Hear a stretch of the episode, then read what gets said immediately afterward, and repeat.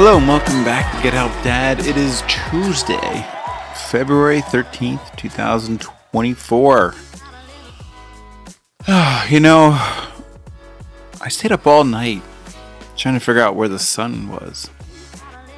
And then it dawned on me. so it's Tuesday. Tomorrow, if you don't know, if you're in a hole, if you haven't looked around, is Valentine's Day. Get your crap together. Make sure you got the gifts. Make sure your kiddos have any Valentine card candy things that they're going to do.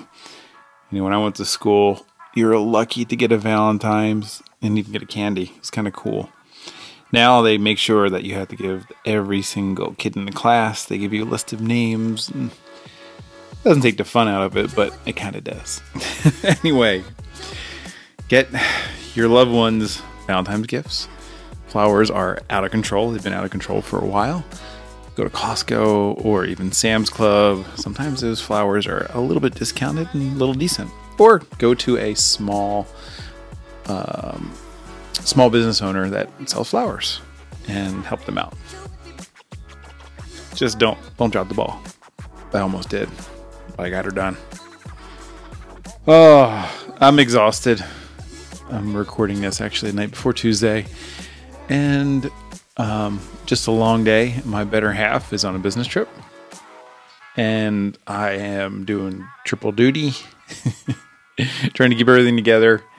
And I had, you know, don't tell mom the babysitter moment with me where they said the dishes are done, dude, and I dropped my mason jar full of crystal light all over the floor.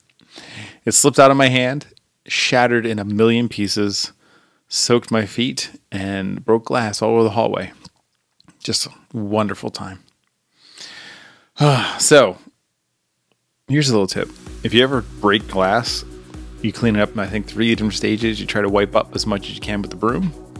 And then you go in with a wet paper towel or wet cloth and actually grabs little small pieces of shard. And then I go in and vacuum. And then lastly, I try to do this little like mop sponge things, and that gets the last piece of it. But be careful; those kiddos can easily get pieces of glass in their feet. You want to try to do it literally. You want to do the area like four times over and make sure nothing gets missed. With that, I hope you're having a better better week than I am. Mine's not bad. It's just life throws you some curveballs. And here's a joke to get you on with the week. I once ate at a fancy Italian restaurant.